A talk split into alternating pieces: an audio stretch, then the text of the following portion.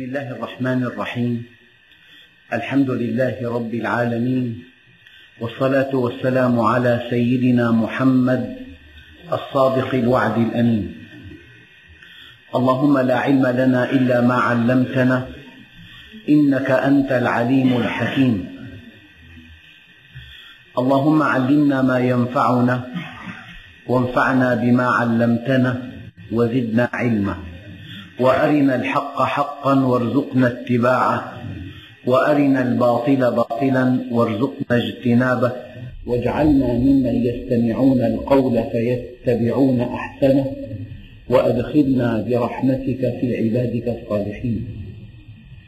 أيها الإخوة الكرام مع الدرس الواحد والثلاثين من دروس سورة الأنعام ومع الآية الواحدة والتسعين وهي قوله تعالى وما قدروا الله حق قدره إذ قالوا ما أنزل الله على بشر من شيء قل من أنزل الكتاب الذي جاء به موسى نورا وهدى للناس تجعلونه قراطيس تبدونها وتخفون كثيرا وعلمتم ما لم تعلموا أنتم ولا آباؤكم قل الله ثم ذرهم في خوضهم يلعبون. أيها الإخوة الكرام النقطة الأولى في هذه الآية أنه لا يكفي أن تؤمن بالله. ينبغي أن تؤمن بالله العظيم لأن إبليس آمن بالله ولأن المنافق يذكر الله. حينما قال الله عز وجل يا أيها الذين آمنوا اذكروا الله ذكرا كثيرا. الأمر ينصب على الذكر الكثير. وحينما قال الله عز وجل إنه كان لا يؤمن بالله العظيم الأمر ينصب على العظيم. لذلك أنت حينما تنكر أن يرسل الله رسولا ليرشد العباد إلى طريق سلامتهم وسعادتهم أنت حينئذ لا تقدر الله حق قدره. أنت لا تقبل من أب عادي. يرى ابنه متجها إلى المدفأة ولا يتكلم ولا بكلمة ولا يتحرك ولا يشير. أنت حينما تتوهم أن الله خلق الكون وكفى ولم يرسل رسولا أو أن هذا الذي يقول كلاما لا جدوى منه. الناس خلقوا هكذا. بعضهم للجنة وبعضهم للنار. والأمور كلها مكتوبة مسبقا. ولا دخل للإنسان في تغيير مصيره. وانتهى كل شيء. أنت بهذا لا تعرف الله. وما قدر الله حق قدره. إذا المعنى المخالف ينبغي أن نقدر الله حق قدره. لذلك ليلة القدر خير من ألف شهر. لو أنك عبدت الله ثمانين عاما والثمانون عام تساوي ألف شهر. ثمانون عام تعبد الله ولا تقدره. في ليلة واحدة تقدر الله حق قدره. هذه الليلة خير لك من ألف شهر. لذلك هذا الفرق بين العالم والعابد. العابد مقاومته هشة. أقل ضغط يخرجه من استقامته وأقل إغراء يخرجه من استقامته. وحينما كانت المجتمعات سليمة يمكن إلى حد ما أن ينجو العابد. لكنه والله الذي لا إله إلا هو. في هذا الزمان زمن الشبهات زمن الشهوات زمن الضلالات زمن التفلت زمن أن النساء في الطريق كاسيات عاريات زمن أن معظم كسب الناس يشوبه الربا. في هذا الزمن لا يمكن لعابد أن يصمد لا أمام إغراء الدنيا ولا أمام ضغوط الطرف الآخر. فلذلك لعالم واحد أشد على الشيطان من ألف عابد هذا معنى أن النبي صلى الله عليه وسلم حينما رأى شابا يتعبد الله في وقت العمل فقال من يطعمك؟ قال أخي قال أخوك أعبد منك أما حينما شكى له إنسان شريكه طالب العلم قال له لعلك ترزق به. لأن العابد يبحث عن متعته الروحية بينما العالم يبحث عن هداية قومه. لذلك لمجرد أن تظن أن الله خلق الخلق دون هداية دون كتب دون رسل دون أنبياء دون دعاة الحق لا يضمحل. قد ينمو الباطل وقد تتسع دوائر الباطل. أما أن يسيطر الباطل على الساحة هذا مستحيل. والخطورة أن يسيطر. أما إذا بقي للحق بقعة ضوء واحدة هذه تتنامى. ليست العبرة أن يكون الناس في ضلال مبين ولكن الخطورة أن تخلو بلدة أو مدينة من أهل الحق. وأهل الحق متواجدون في كل مكان دائما ولكنهم قلة ولكنهم في التعتيم وليسوا تحت الأضواء. فابحث عنهم. وما قدر الله حق قدره. بالمناسبة لا يستطيع مخلوق أن يقدر الله حق قدره. بل قيل لا يعرف الله إلا الله. حتى سيد الخلق وحبيب الحق لا يعرف الله المعرفة المطلقة. هو أعلى إنسان عرف الله لكنه لا يعرف الله إلا الله.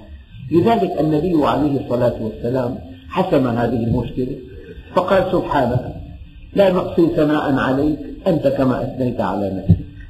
يعني يا رب نحن عاجزون أن نعرف قدرك. لكن نتفاوت فيما بيننا بنسبة هذه المعرفة. فكلما ازدادت المعرفة ازدادت معها الخشية. كلما ازدادت هذه المعرفة ازداد معها العمل الصالح. لأن العمل الصالح من عند الله. إذا أراد ربك إظهار فضله عليك خلق الفضل ونسبه إليك. أنت ضعيف ولكن العمل الصالح بيد الله. يقدره على يد الصادقين. فأنت لا تملك إلا أن تكون صادقا في طلب العمل الصالح. إن طلبت أن يقدر الله على يديك عملا صالحا قدره على يديك وأنت ضعيف. لذلك ما يجري على أيدي كبار العلماء في التاريخ الإسلامي أقول لكم لا يتناسب مع قدراتهم بل مع صدقهم في طلب هذا العمل الصالح. وكلما ازدادت معرفتك بالله عز وجل وكلما ازداد إصرارك على طلب مرضاته أجرى الله على يديك الخير. ونسبه إليك. هو من عنده لكنه نسبه إليك.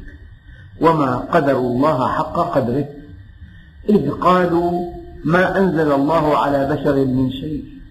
وبالمناسبة أيها الإخوة المعاصي كثيرة ومتدرجة وفي مرة من المرات في بعض السور القرآنية رتبت ترتيبا تصاعديا الفحشاء والمنكر الإثم والعدوان الشرك الكفر والنقطة الدقيقة أن على رأس هذه المعاصي وأن تقولوا على الله ما لا تعلمون. عد للمليون قبل أن تقول على الله ما لا تعلم. بل إن بعض العلماء قال العوام لأن يرتكبوا الكبائر أهون من أن يقولوا على الله ما لا يعلمون. راجع حساباتك. اعمل جردا لتصوراتك. كيف تظن؟ هل تظن بالله ظن السوء لا سمح الله. قال تعالى الظانين بالله ظن السوء عليهم دائرة السوء. ولا بد في هذه المناسبة من أن أبين أن الله عز وجل يعرف من خلقه من الكون من آياته الكونية ويعرف من كلامه من آياته القرآنية ويعرف من أفعاله من آياته التكوينية.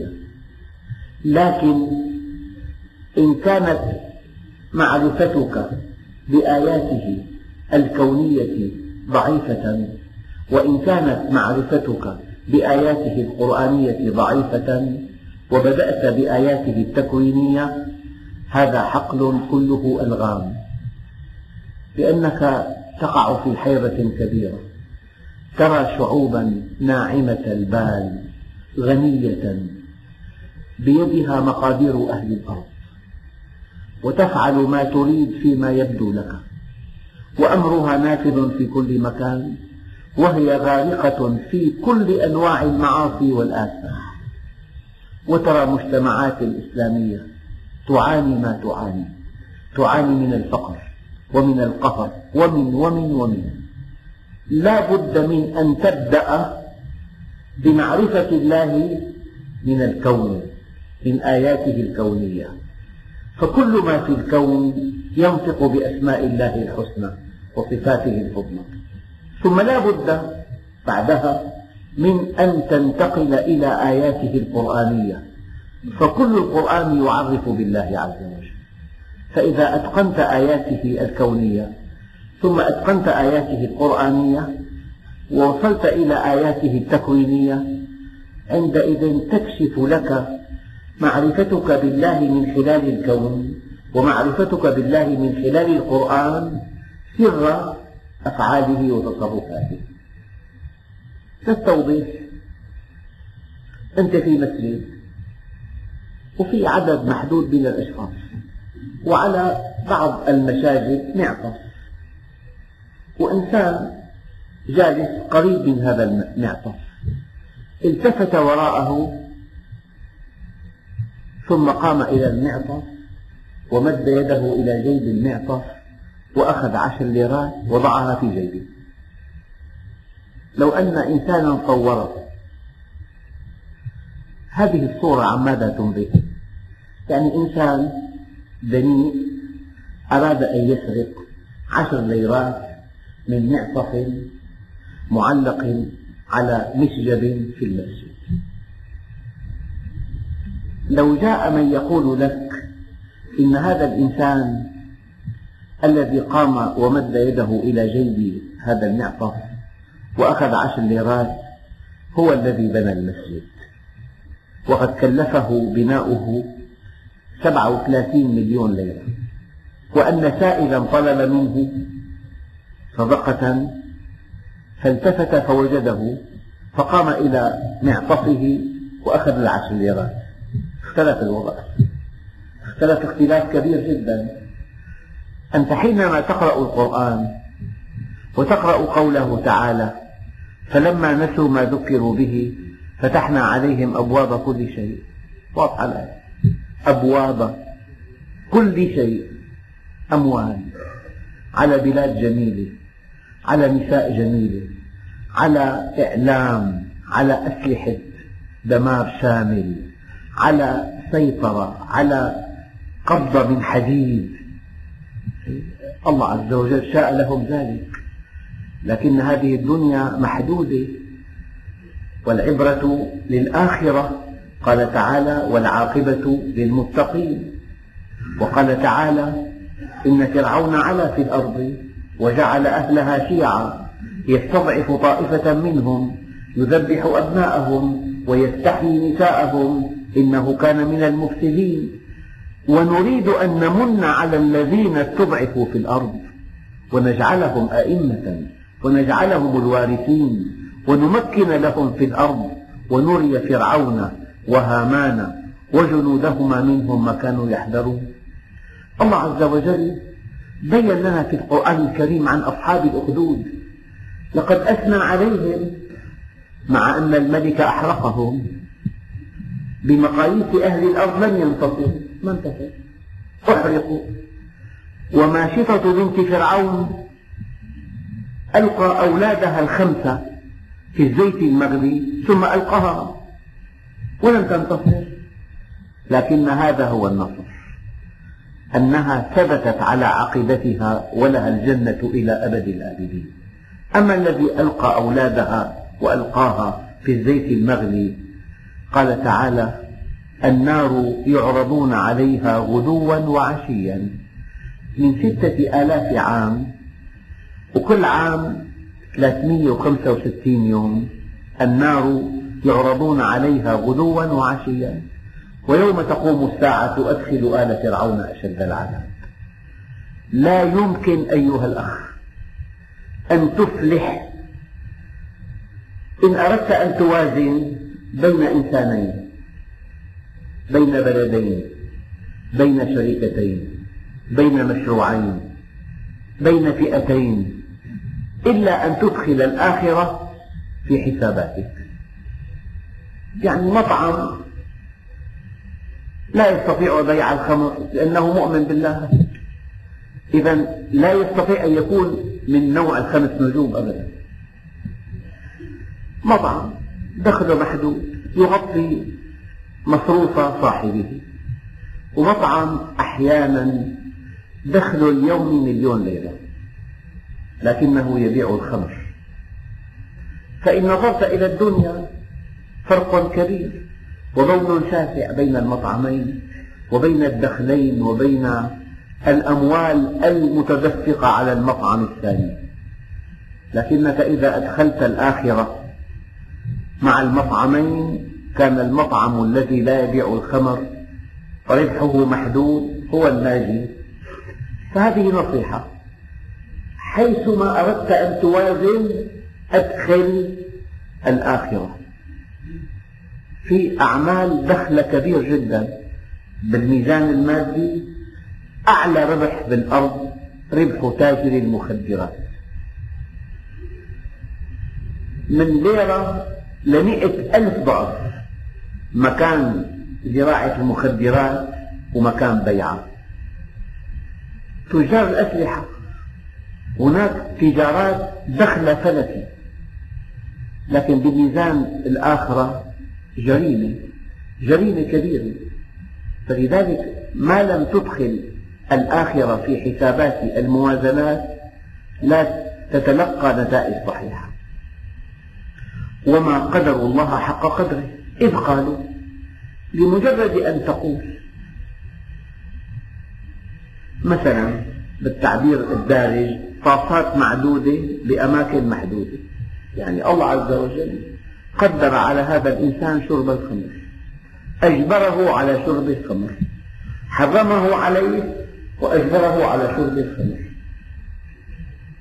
ويوم القيامة يدخله النار. وما قدر الله حق قدره. إنما هما قبضتان من دون تفسير عميق. قبضة إلى الجنة ولا أبالي وقبضة إلى النار ولا أبالي.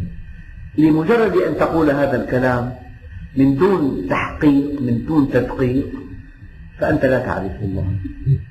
وهل نجازي إلا الكفور؟ فمن يعمل مثقال ذرة خيرا يره. ومن يعمل مثقال ذرة شرا يره وقالوا إن نتبع الهدى معك نتخطف من أرضنا. وهناك من يقول لا أستقيم ولا أصلي أخاف على مستقبلي وعلى مستقبل أولادي.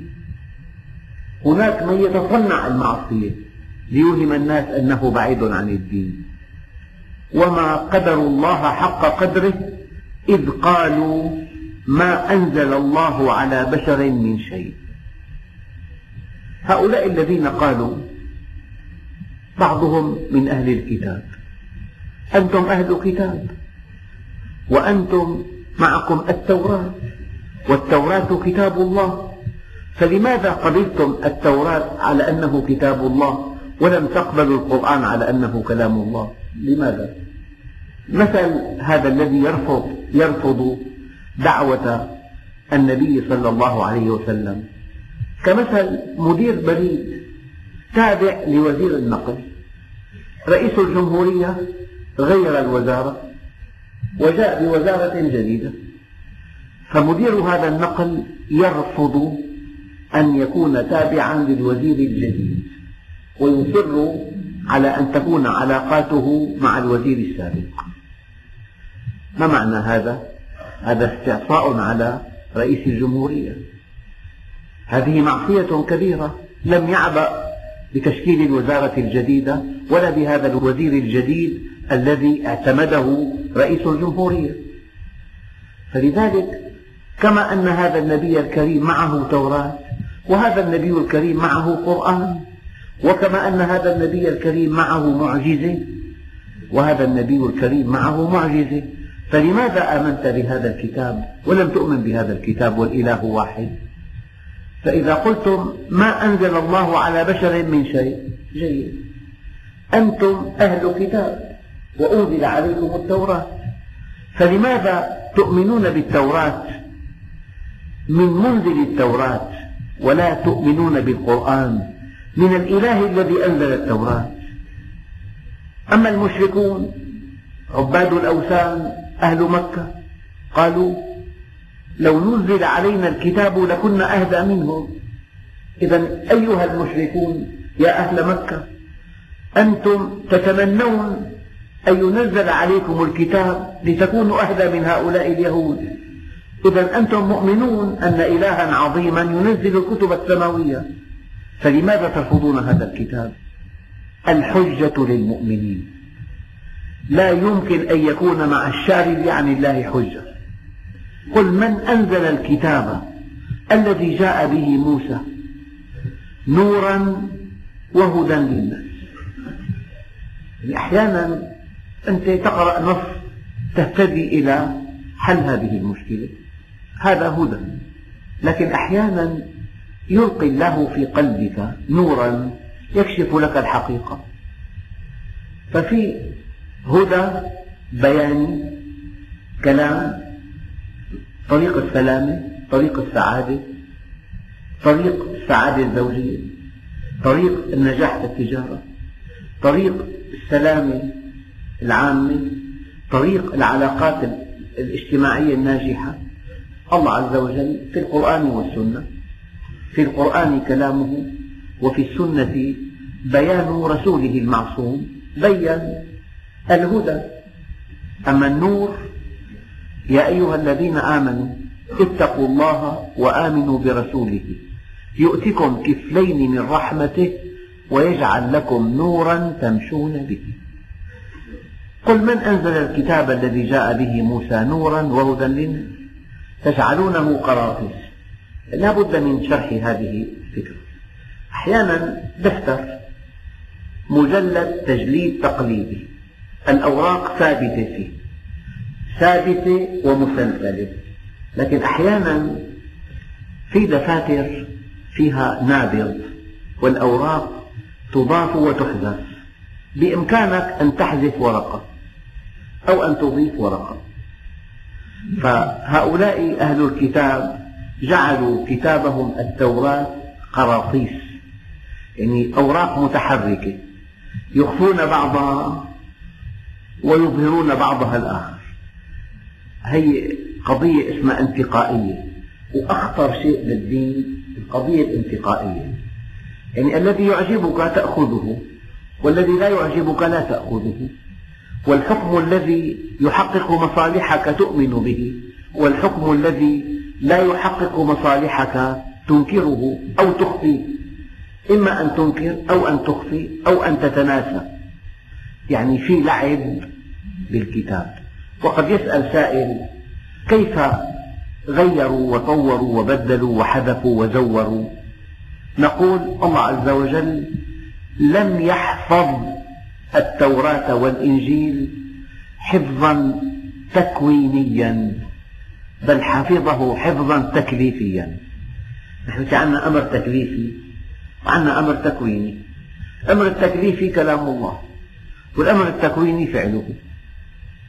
الله عز وجل ينهانا عن شيء ومعظم الناس يفعلونه. فهذا أمر تكليفي يعصى. تماما كلوحة ممنوع المرور الطريق سالك. لك أن تمشي في طريق منع المرور فيه. في ثمن طبعا في مخالفة في مبلغ تدفعه في جزاء. لكن لو أن هذا الطريق منع بطريقة تكوينية وضعت مكعبات من الإسمنت المسلح على عرض الطريق. هذا فعل وليس أمر. فلذلك الله عز وجل حفظ الكتابين السابقين حفظا تكليفيا. والحفظ التكليفي يعصى لأن معجزة سيدنا موسى ليست متصلة بالتوراة ومعجزة سيدنا عيسى ليست متصلة بالإنجيل. فالإنجيل كلام الله أمر الأنبياء بحفظه لكن أتباع الأنبياء لم يحفظوا وقد قال تعالى بما استحفظوا من كتاب الله بينما القرآن الكريم لأنه آخر الكتب ولأنه لكل الأمم والشعوب. ولأنه رحمة للعالمين ولأنه لنهاية الدوران فلا بد من أن يتولى الله حفظه. يتولى حفظه لا بأمر تكليفي بل بأمر تكويني. هي قضية إيمانية. يعني هذا القرآن الذي بين أيديكم. العناية التي يتلقاها القرآن العقل ما بيصدق. لماذا لا نعلم؟ لأن الله حفظ هذا القرآن بأمر تكويني. فالذي بين أيديكم هو الكلام نفسه من دون زيادة. بل إن هناك أبحاثا كثيرة وهي ترقى إلى مستوى الصحة في الإعجاز الرياضي. لو أنك بدلت حرفا مكان حرف لاختل نظام القرآن الرياضي حرف واحد. في بالقرآن نظام رياضي مدهش مدهش. لو بدلت حرفا واحدا. ذلك لأن الله تولى حفظ القرآن بأمر تكويني لا بأمر تكليفي. لأن المعجزة متصلة بالكتاب. المعجزة في القرآن علمية عقلية. فإذا لم يحفظ ضاع دليل أن هذا القرآن كلام الله. لكن أهل الكتاب جعلوه قراطيس يبدون شيئا منها ويخفون أشياء كثيرة تبدونها وتخفون كثيرا. وعلمتم ما لم تعلموا أنتم ولا آباؤكم. طيب النبي عليه الصلاة والسلام بين كثيرا مما أخفاه اليهود. معنى ذلك القرآن الذي جاء به من عند الله. هم أخفوا كثيرا وجعلوه قراطيس أبدوا ما راق لهم وأخفوا ما لا يروق لهم فجاء النبي ففضحهم. لذلك وعلمتم ما لم تعلموا أنتم ولا آباؤكم. وما كنت لديهم إذ يلقون أقلامهم أيهم يكفل مريم. جاء القرآن بقصص وقعت قبل آلاف السنين. وهي مطابقة لما في كتبهم وقد أخفوا بعض الآيات عن المسلمين. فجاء القرآن وأظهر هذه الحقائق التي أخفاها أهل الكتاب. إذا وعلمتم ما لم تعلموا أنتم ولا آباؤكم. بالنهاية أنت إذا دخلت في حوار مع إنسان أو في جدال مع إنسان وتعنت وركب رأسه ولم يستجب ولم يقبل ولم يؤمن ولم يصدق تقول له الله عز وجل يقول قل الله. قل الله هو يعلم كل شيء. وهناك من يقول الحمد لله على وجود الله. قل الله هو الذي يعلم وهو الذي يرى وهو الذي سيحاسب وهو الذي سيفصل بين بين خلقه يوم القيامة. الله يفصل بينهم يوم القيامة. قل الله إذا كان الله معك فمن عليك؟ كن معتصما بالله كن مصدقا لكلام الله. كن متوكلا على الله. لا تعبأ بهم لا تهتم لهم لا تحزن منهم. قل الله. ثم ذرهم في خوضهم يلعبون. ما معنى خوض؟ أيام إنسان يكون راكب مركبة في أيام الشتاء مقطع من الشارع كبير مغطى بالماء يمشي بقلق شديد. لماذا؟ الماء غطى طبيعة الأرض. لعل تحت الماء حفرة كبيرة وقع في مطب كبير. في شيء مجهول. فالذي يخوض في الماء لا يعلم أين القعر ولا يعلم ما في القعر. لعل في القعر صخرة لعل في القعر حفرة لعل في القعر مثلا تمساحا. قل الله ثم ذرهم في خوضهم. يلعبون هم يلعبون. ولا يبحثون عن الحقيقة. الدنيا عندهم لعب وزينة وتكاثر في الأموال والأولاد. اللعب العمل العابث. اللعب العمل الذي لا جدوى منه. اللعب العمل الذي ليس له أثر مستقبلي. فلذلك اللعب لا يمكن أن يقف في وجه الوحي. هذا وحي السماء. قل الله ثم ذرهم في خوضهم يلعبون. كما قلت في أعمال جادة لها أثر مستقبلي. هذه تفضي إلى الجنة في أعمال عابثة. الله عز وجل قال أفحسبتم أنما خلقناكم عبثا؟ والله عز وجل قال أيحسب الإنسان أن يترك سدى؟ هم يلعبون ويظنون أن هذا الكون خلق عبثا. أو خلق بالباطل خلق بالحق خلق لهدف عظيم وخلق لإسعاد البشر في الدنيا والآخرة. قل الله بيده كل شيء وهو أحكم الحاكمين وهو يفصل بيننا وإذا كنت معه لا تخف. ثم ذرهم في خوضهم يلعبون وهذا كتاب أنزلناه مبارك مصدق الذي بين يديه ولتنذر أم القرى ومن حولها والذين يؤمنون بالآخرة يؤمنون به وهم على صلاتهم يحافظون. أخواننا الكرام في مثل دقيق جدا أتمنى أن يكون واضحا عندكم. دائرة لها مركز ومن هذا المركز تخرج خطوط كثيرة جدا إلى المحيط. الخطوط كالأشعة. فإذا كان أحدنا على أحد هذه الخطوط كلما اقترب من المركز ضاقت المسافة بينه وبين الخط الآخر. كلما ازداد قربا من المركز المسافة قلت. أنه من هذا المركز تنطلق خطوط نحو المحيط. الخطوط بهذا الشكل. هنا المركز والخطوط تنطلق هنا. فإذا كنت هنا المسافة هذا إذا كنت هنا مسافة أكبر. فكلما اقتربت من المركز قلت المسافة. فإذا وصلت إلى المركز انعدمت المسافة. يعني نحن لا نتحد ولا نتوافق ولا يصدق بعضنا بعضا إلا إذا كنا جميعا في مركز الدائرة. أما إذا كنا على خطوط كلما قلت المسافة بينك وبين المركز قلت بينك وبين الخط الآخر. فنحن متى نتعاون؟ متى نتحد؟ إذا كنا على الحق جميعا.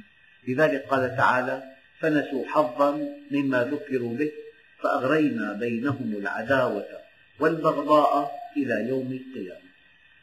وهذا كتاب أنزلناه مبارك. فيه الخير الكثير.